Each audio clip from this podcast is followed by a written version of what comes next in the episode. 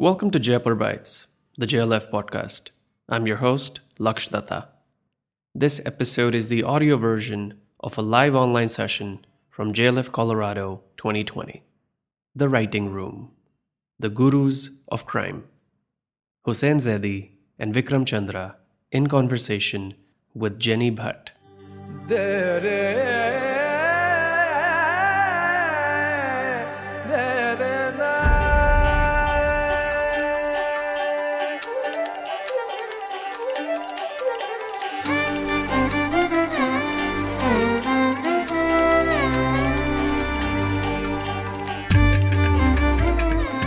I found out I was going to be talking with both of you, I was very excited because I've actually read all your books except for Geek Sublime. I have read all the other books and I've actually even written about a couple of them. So um, very happy to have this conversation. And since we're talking more about the um, craft, I thought rather than asking you the usual questions, which I know you get asked at a lot of places about your movie and film and TV adaptations, I wanted to focus today more on the actual writing craft of crime and noir. And, you know, I, I, actually attended one of your Facebook Live sessions, which was last weekend, where I think we talked about, both of you talked about plot and character. And it got me thinking um, when we talk about plot in crime or noir uh, genre, a very important element, which is also an important element in both your books, when it comes to plot, is time, how time is used. And I'm thinking specifically, for example, of how, you know, in Vikram's book, Sacred Games, you've got that countdown of the number of days and what's happening. And then also with, um, you know, Black Friday, for example, you've got this countdown. And so time becomes a very important element uh, when it comes to crime and noir. And, and I think just in general across the genre. And I wondered if you could both maybe speak a little bit about how you view time as a um, important element of plot and how you've approached it both in your fiction and then some, maybe some examples of where you've seen time being used very well um, that you could share with us. Hussain, I go first? Well, I mean, I think obviously, um, sorry, go ahead. No, I think you should start first. I'll, I'll follow up later. Okay. Okay. So what I was going to say was that that um, I think in all kinds of writing, but especially as you were saying in crime fiction in general, um, uh, there's often a timer put on events, right? And and in major ways, like the the the device often of the disaster that's going to happen, unless the protagonists uh, somehow manage to stop it, right? But even in smaller segments, right? There's always the um, so and so is getting on a boat to escape to uh, you know uh, Zambia in like five minutes, and so you better have to get there. So I think the the most obvious thing that people do is deploy time as a means of generating suspense. Hmm. But also, I think in both Hussain and I, in the work that we do, there's also al always a lot of backstory, right? Like uh, the the present of any character, but especially in this kind of fiction, is rooted in history. Um, and so, what I find very useful is jumping back and forth. Obviously, that that's what I end up doing. Uh, and then, you know, you kind of uh, you can make the past present. Uh, you can make the past appear in the present through that kind of thing.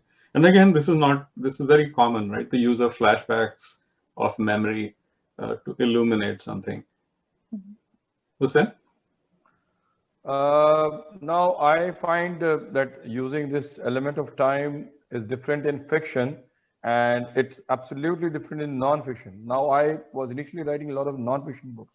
So I realized that I had to have follow a linear flow of the stories and sometimes the non-linear might be confusing for the readers. For example, I can't be writing something about now 2020 and tell them what happened 10 years earlier so the biggest restricting factor for me in non-fiction was that I have to follow the linear thing, which in fiction, as we have all the flexibility and, and we are more free in a way, we have to tell a story in the craft that we have to use the narrative arc.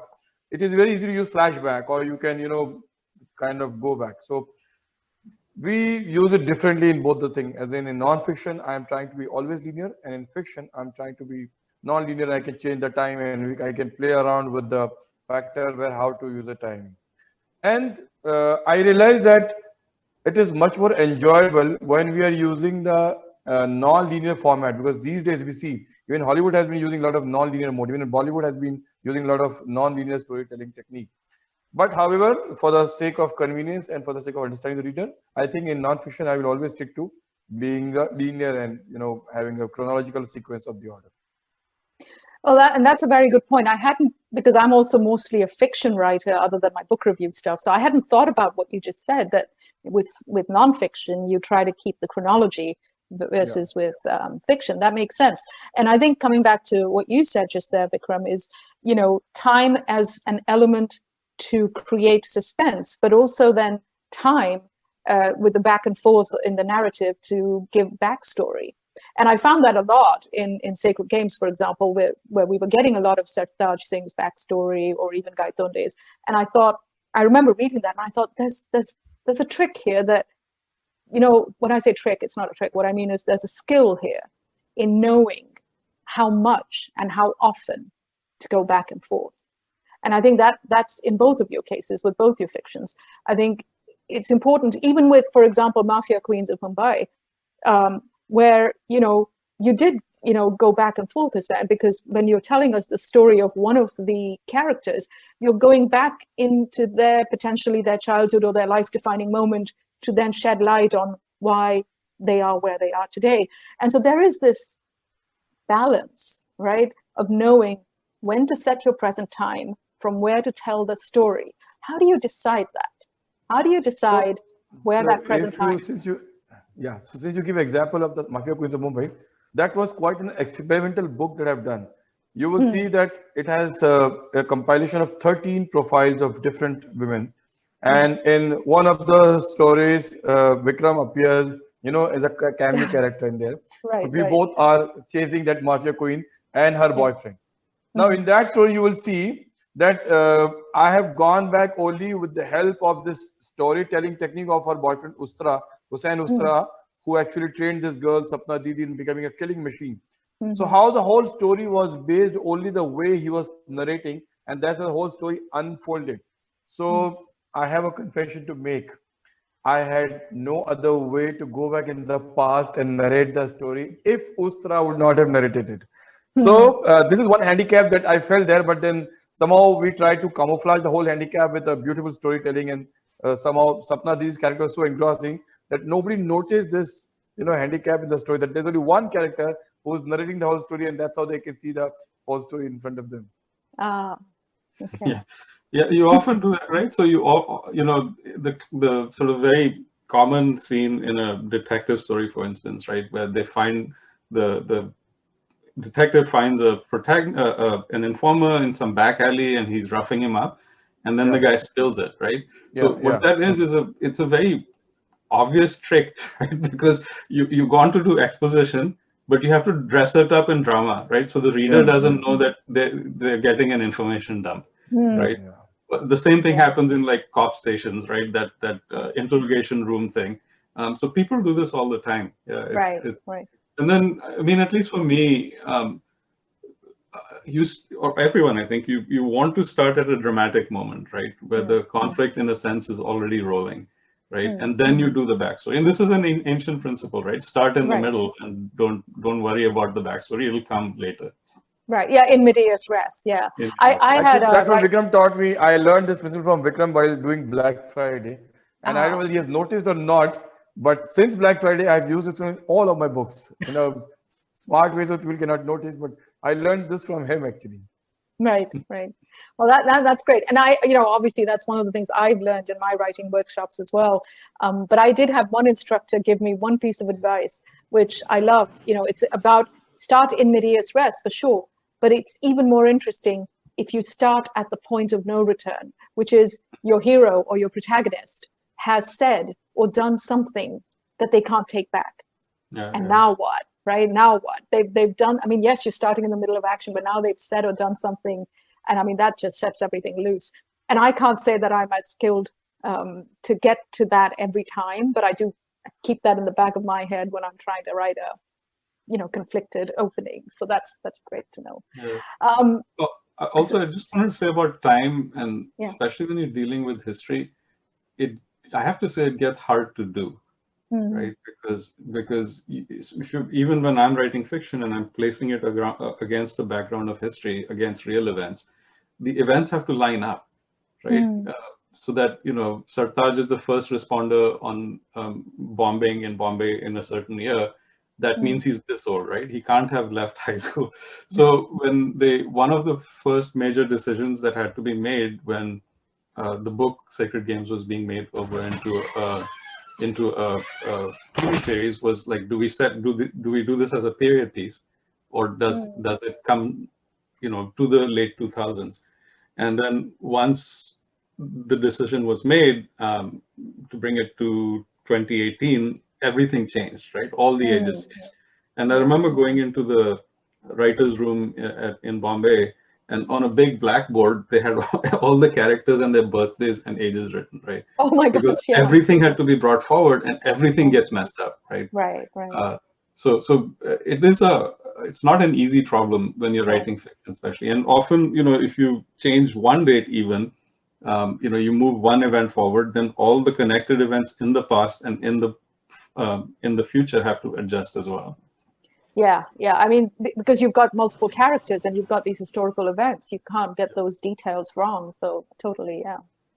So so let's talk about, you know, you just mentioned Mumbai, both of you, and that's that kind of segues nicely into the next question I have, which is about place, setting as a character.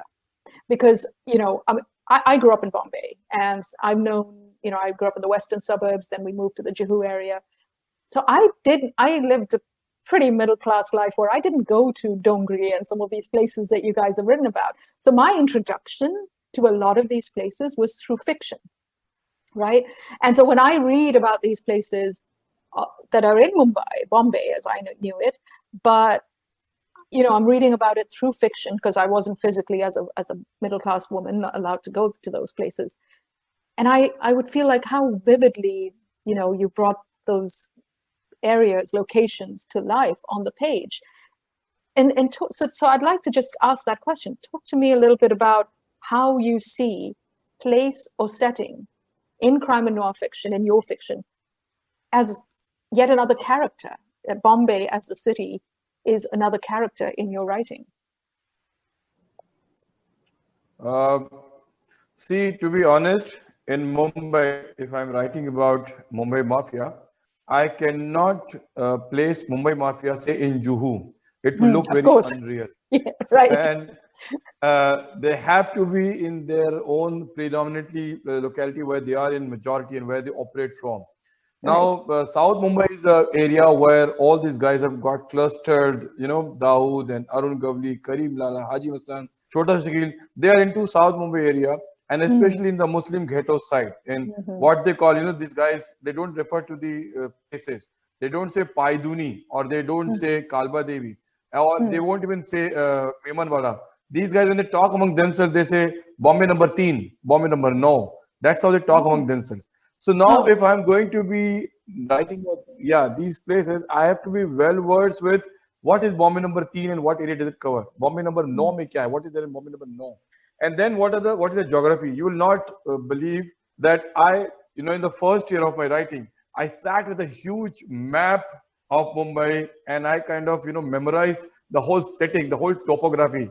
Where is Kalbadevi? Okay, this is Bullion Market. And this Kalbadevi does not have any Muslim pocket at all. It is actually a very stronghold of Gujarati, Jain, and those Hmm. builders. So, uh, uh, businessmen. So now this is totally out. Then this is Dongri. Now Memanwada, Shams Market, JJ Square, this uh, BP Road. I remembered all those areas' name, and then even today I have a huge map. When I start writing, I want to be very correct in my way so that I don't make mistake. I am not from Dongri. I have lived all my life in northern Mumbai, say in Ghatkopar area and Victoria area. I Hmm. don't want to be mistaken in that. At the same time, I want to portray them accurately, Mumbai Mafia and South Mumbai, so that people cannot pinpoint any kind of factual errors in my storytelling. Yeah. Yeah. And as as Hussain was saying that you know it, it's not just the geography of of physical places and buildings; it's a social geography, right? And as you were saying, the person who lives in Juhu and comes out of there is very different from the person who lives elsewhere. So, mm. in order to get the reader to engage with the character uh, and to for yourself even to understand who that person is, mm. You have to deal with the physical surroundings, which are also social surroundings, right?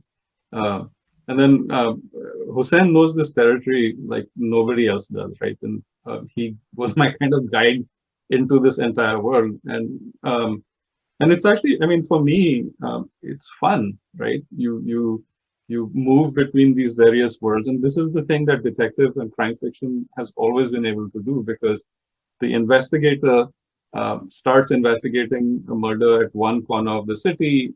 Uh, maybe the person who's uh, murdered is poor, right, an outsider.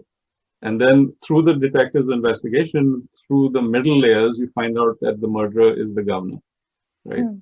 And and so you you get this kind of up, uh, you know, you can move uh, horizontally across the city, but also vertically along the various layers of the culture. And that's great fun to watch, and it's great fun to do.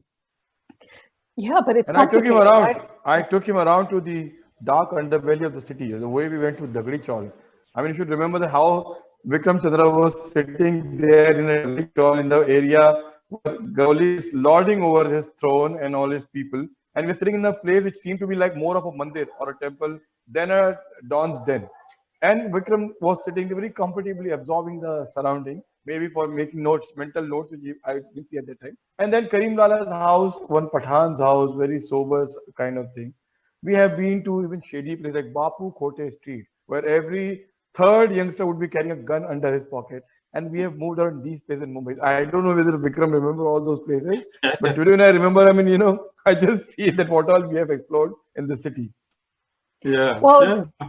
Sorry, go yeah, ahead. You know, no, I, I think that's fascinating because, you know, as you were just saying, na- naming those places, each of the, the individual places you've just named it has a character of its own, which then adds to the the person there. You know, if you've if you've situated a fictional character in a certain setting, you're also adding to the atmosphere and the sense of that character, right? Because their surroundings tell us something about them. So I, I think that's kind of um, interesting.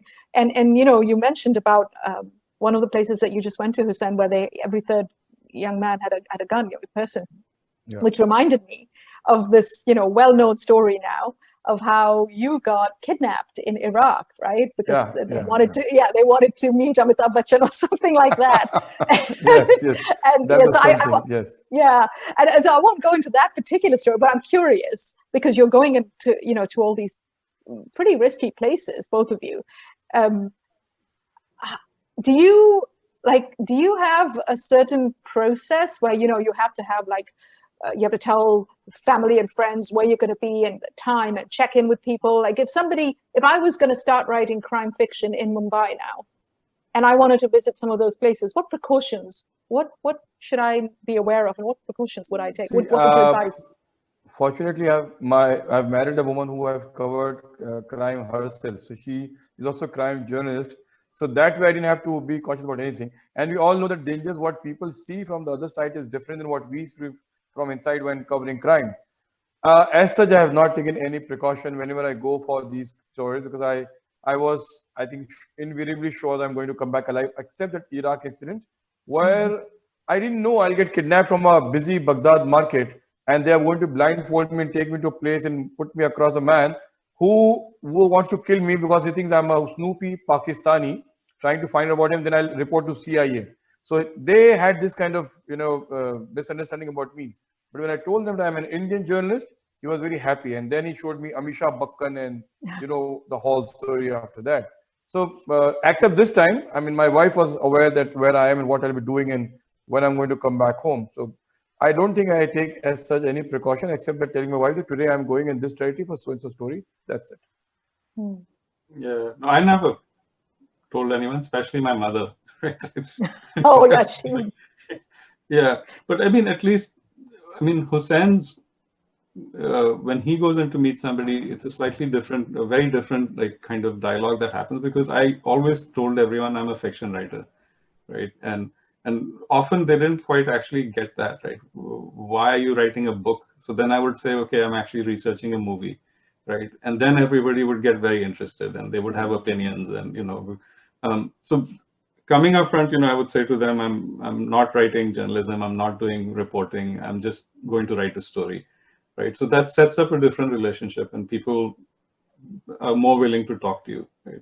You remember that Chelsea, we met at Sakinaka. Talking to this guy and saying, "Kya kar rahe ho? Dusri satya bana rahe ho?"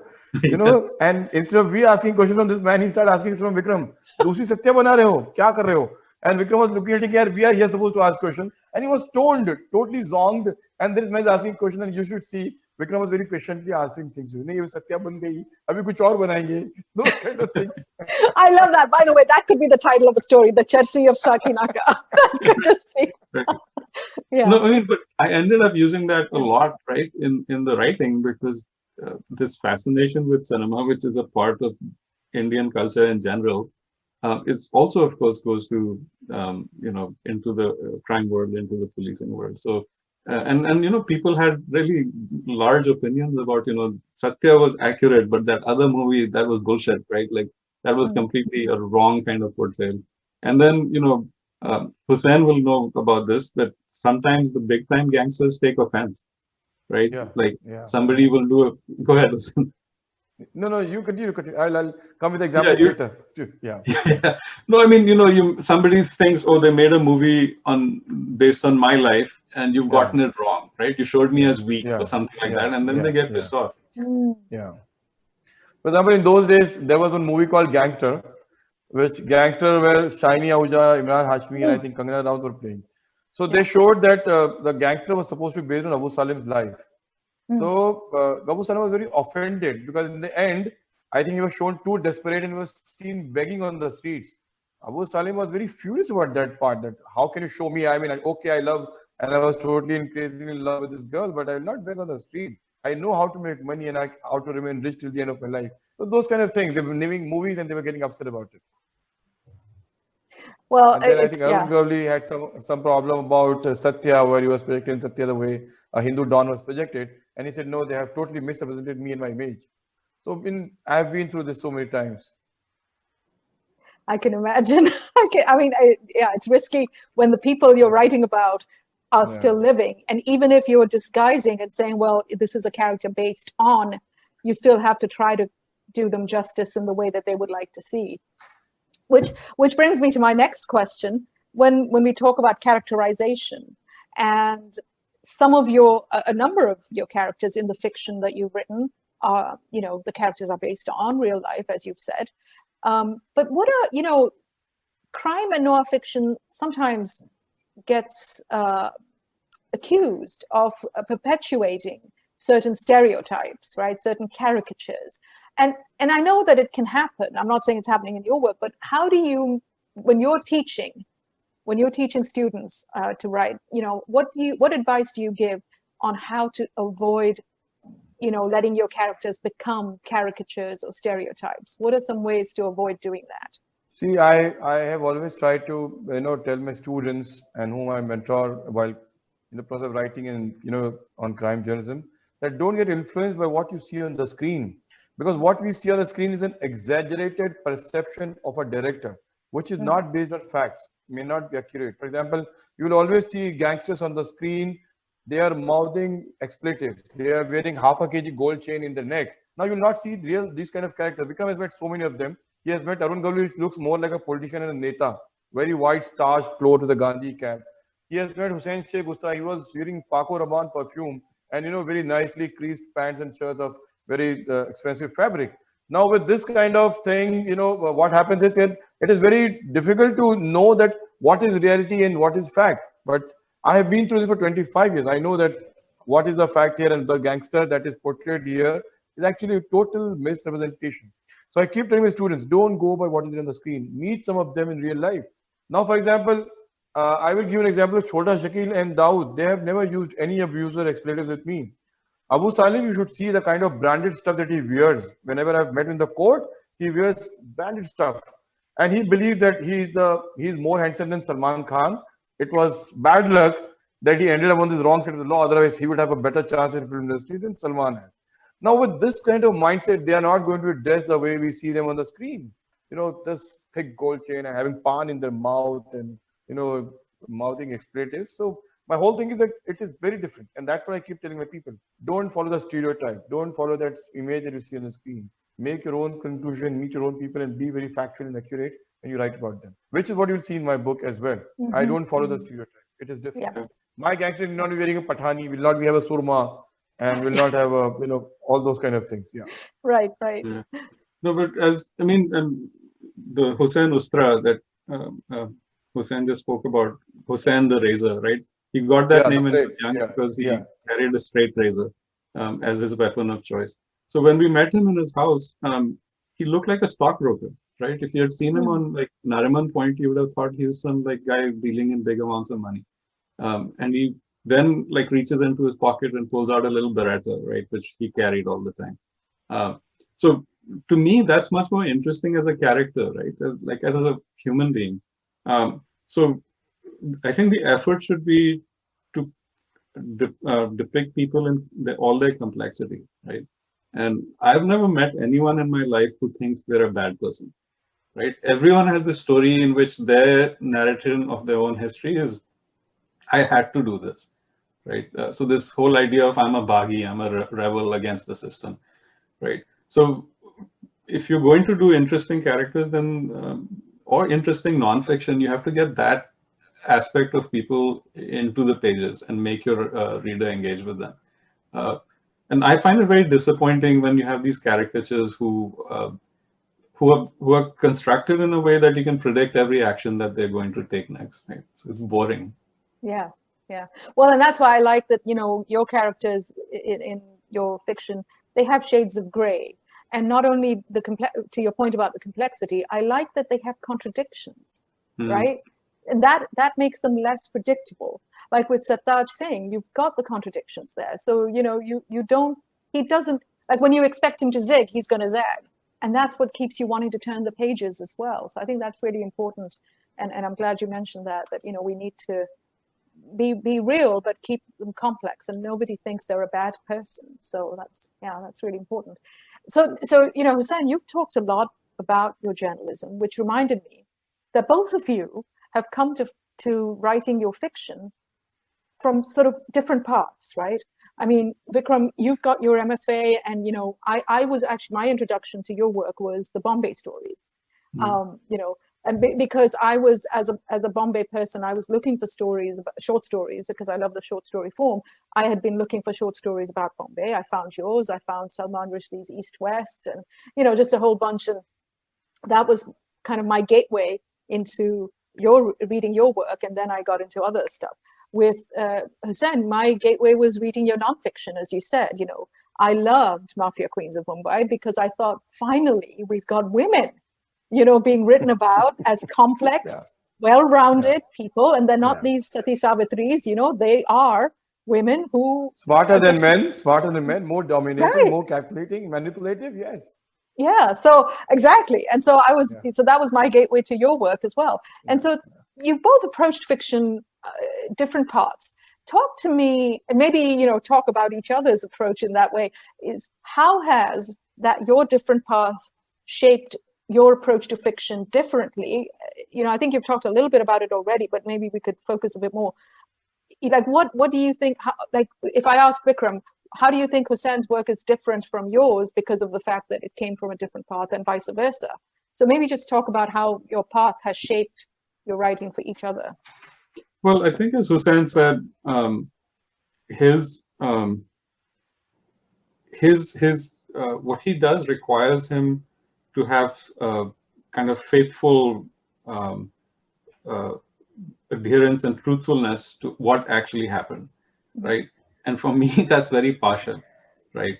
I, I can I like to base things against real events, but then I can like weave my fantasies around them, right, and, and shape them. Um, so I actually I've written very little nonfiction. Geek Sublime was my one attempt, and what was infuriating about that was that I couldn't just tell lies that I'd made up, right? Uh, and I have to keep careful footnotes for everything that I said. You know, I, I had references by the hundreds, uh, and that was very hard for me uh, because I like the flexibility of fiction. But I think in reference to I guess what you would call research method, I think both of us do similar things. I mean, maybe Hussain will not agree in that, you know, I do a lot of like secondary material research and I love going into the field as it were and talking to people because when you talk to people is when you get surprised, right? Um, and then what I also tell my students is it's frightening how much people want to tell you once they sit down, right? Even strangers, once you start asking them questions, um, you feel like sometimes you have to stop them and don't tell me this, right? I think Vikram, what you should do doing is that you should try to write. I mean, I've been asking Vikram to write non-fiction since the time we have met. So we has never agreed to my suggestion. He said that he likes the freedom of writing fiction. But I think Vikram now, you know, looking back at your way you did your research, you finished your research in Sacred Games, I think you should devote some time to write a, you know, your uh, account of research, the way you, you know, went into uh, Dongri area, you went into Pakmodia Street, and the way you met all those dons and all those shady people. You know, I took him to Pakmodia Street, which is Dawood Ibrahim's headquarters in Mumbai. Mm. And when we were walking through that huge, large iron rod gate, I told him, don't look at there. You know, just kind of look here and there, then look at the place and then again look straight. So I was kept on instruction as if we were engrossed in this chat. Vikram was walking on my right and this was on my left so that Vikram can have a good view of the place. Now I'm saying that this is how we have done it. So if he writes his account, his fascinating forays into the Mumbai mafia and the research, his legwork that he has done, I think it will be quite an interesting read for the people. You know, one thing that I found uh, with Vikram is writing is that he, he refused to write non-fiction. He does not write non-fiction. At the same time, he would like to be close to reality, as close as he can, so that the product that we get out of his writing is very, very factual or close to facts as much as he can. So that is one very nice thing. And I must tell you that I've also learned the art of doing research uh, or rather absorbing details more from Vikram and the way he has absorbed it than I used to. I used to take notes. And as a journalist, you're always, you know, compelled to take down notes. Okay, this, this, this. Vikram was not taking notes. He was trying to absorb details in his photographic memory. I have seen Vikram, his face, you know, the color of his face changing when he was, we were there at Karim Lala's house at uh, you know Grant Road, and he was just looking at the the passage, the stairways, and the painting. And I was saying his face, the color at his face drained. I thought, what is there? I mean, is there some kind of fear factor that has come on him right now? But he was just looking straight and he was trying to do a lot of things which I could not figure at that time. So later on, I asked Vikram, what were you doing? Why did your face turn ashen at that moment? He said, I was absorbing details. I was trying to take pictures of those details in my mind. Now, which I was not doing earlier. I followed it up later in my writing that then I started taking photographic stuff wherever I'm meeting someone. I try to, you know, you know, peer very hard and look very deep and try to take as much detail in my mind as possible. Now, this, as despite the journey, I was not doing what I learned from Vikram and he was doing his own research. So my point is that, as he said, our work is so similar, though I might be writing non-fiction, but then I've learned a lot of things from Vikram, which is why this program should have not have been known as Gurus of Crime. It should have been about Guru and Chela of Crime. That would have been more apt title of this program. no, no. He was my guru in this world, guys. He always does this. He's very generous. Yeah, uh, no, it's a, it's a, yeah, it's a mutually beneficial, um, yeah. you know, partnership. Yes. Yeah. yeah. No, I mean, but also, I guess my obsession with detail. Also, I mean, Jenny, as a writer, you know this, right? That um, the way that you um, make something come alive in the reader's head is through specific detail, right? Mm-hmm. So, like uh, Hemingway carried this to an obsession, right? That you mm-hmm. only, uh, you know, uh, three fourths of the writing, like an iceberg, should be under the water. And so, mm-hmm. with one or two specific details, you can evoke a whole world, right? So, you're constantly looking for that one thing that you'll see somewhere, right? Uh, I mean, the one story that I always remember about this is I was talking to a young cop in the in a police station and he was sitting at his desk. And I was asking him my usual questions. I had my notebook out. And then what I remembered years later, and which I actually ended up using in the book, was that under the desk, he was wearing really expensive Nike, right? And so, like this guy who's like, you know, young, he's, he's handsome, he wants to be the, you know, the sort of dashing hero of the cop films. Um, he spent all his large amount of his money, perhaps some of it ill-gotten, on these very like elaborate technologically advanced shoes right mm. uh, so that when you pick up that you know that's happy making like you get as a writer you say ah okay i've got him this is it Yeah, I mean, those are little details, but they go towards building up this complex, you know, uh, image and, and, you know, part of, become part of the story. So, yeah, I think that's a great one. I would have noticed that too. Yeah, it would have been like, oh. So, yes, more than that cop who you met, you met with an Apple, he was mm-hmm. using a Mac, and the guy can't write two lines of English if he wants to write a leave application. But he's having a very expensive computer sitting on his table just to flaunt that he's so net savvy and he's so tech savvy. Uh, yeah. that kind of things we have seen. Yeah. Yeah, that's that's fascinating. So so talking then, you know, I know we've got a few more minutes left, but I know both of you are involved in various uh, initiatives. You know, Hussain, especially your your, and I need to look up, look up the names. There's the Golden Pen Initiative. There's the Blue. I forget the Blue something, but yeah, that's it, right? And so you both that's of you. Yeah, yeah, yeah. Yeah, it's it's wait, what is it? The Golden Pen is with West, and Blue Salt is with Gold, Penguin Random yeah, House. Yeah, yeah, yeah. And and then both both of you have the Writers Room initiative, and yeah. and you know, and then Vikram, you've got Granthika, which is the software that I definitely want to try out.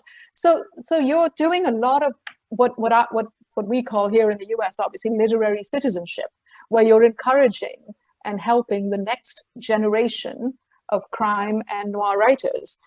Talk to me a little bit about what got you headed in that way? Was it just something organically that happened, or you made a concerted effort and said, "This is something I want to do"? You know, encourage the next generation. Talk a little bit about how all of that has come together.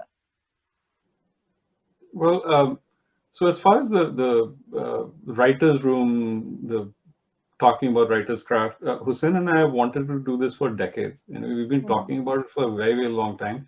Um, but then, I mean, there were two problems. One is that I moved back and forth between the US and India, so you know, coordinating time. The other is like trying to find a physical space in Bombay to actually do this was another whole epic, right? Uh, and we didn't want to do it in somebody's drawing room because that falls apart inevitably. So then recently, especially after the lockdown, um, the entire world has gotten used to doing things remotely as as we are doing now. So we thought this was a good time to actually like you know uh, make it happen, and so that's what the writers' room is about. Um, and then, uh, mm, which is I guess I should explain more. It's a, a, uh, a series of webinars in which we'll talk about various aspects of writing, fiction and nonfiction. And then my software is uh, that problem that I was talking about about keeping track of time, mm-hmm. right? In fiction or in nonfiction, keeping track of all your research. That's always been infuriating to me, right? So if I'm writing in a traditional word processor like Word, and I want to look up that cop who I've interviewed five years ago and look at what I wrote down about him, I have to spend half an hour in my note keeping program to find that you know that specific note. So what Granthika does is uh, one way to think about it is that it's a word processor which is integrated or married with a timeline, with a database. So you can keep all your character information, all your information about locations, your whole timeline in the program. Um, and then you can jump between all of these elements with one keystroke, right? So you don't waste time doing bookkeeping, you write. Um. So yeah, that that's what it is. So so just to get a little nerdy about that, is it is there like a a relational database sitting underneath the word processor? Uh, I could go on for hours about this, but no, actually, because it's it's uh, a traditional database is not flexible enough, right? Mm. Uh, with with uh, with for this kind of stuff. So it's actually uh, a knowledge base, mm. right? Using uh, it's built. All of it is built over ontologies, um, so we can reason over whatever the facts we put in, right? So mm-hmm. and it's easily flexible. We can add aspects to you know uh, any of these elements, right? Like uh, for sci-fi writers, you know, the two gender model, obviously, even in our world doesn't work, right? Because you have non-binary people and all of that. So, but we right. can adapt very quickly for all of that. Cool. Well, I'm going to definitely try it out because I'm, I've got a work in process novel and I just want to use something to help me along with that. So that, that'd be great. Thank you. And, and then Hussain, you were going to talk about you know the, the different initiatives you're also involved in with Blue Salt and so Golden Blue Pen. Salt actually uh, is is a more of an imprint uh, with uh, Penguin Random House. What happened was that uh, for me, um, I know that a lot of people go through uh, you know immense struggle to become an author, and that too with a big publishing house like Penguin. For me, uh, this journey was made much simpler and you know quicker by Mr. Vikram the Great Chandra while I was helping him in Sacred Games, he said, Why don't I write a book?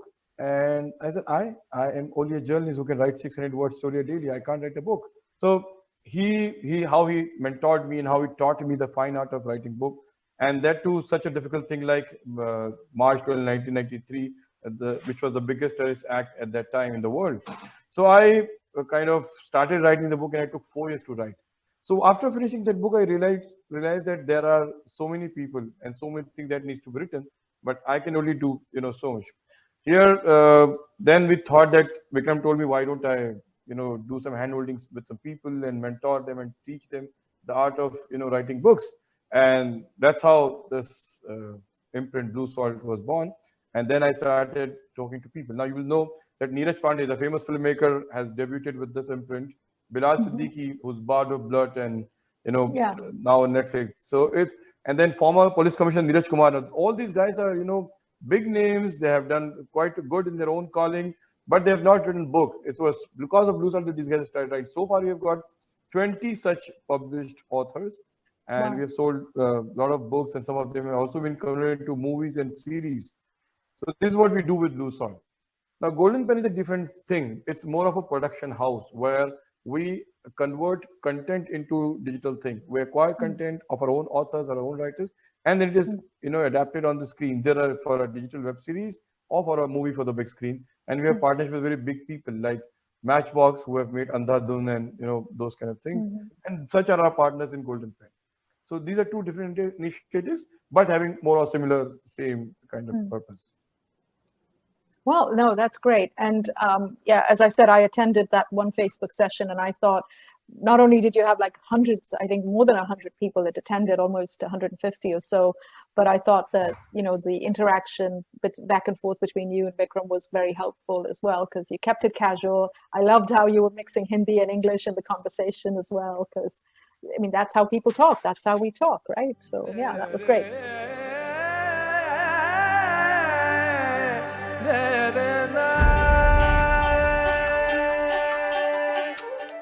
Thank you for listening to Jaipur Bytes, the JLF podcast.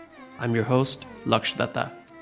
This podcast is produced by Launchora in partnership with Teamwork Arts. Please follow or subscribe to Jaipur Bytes wherever you're listening to this to be notified about new episodes.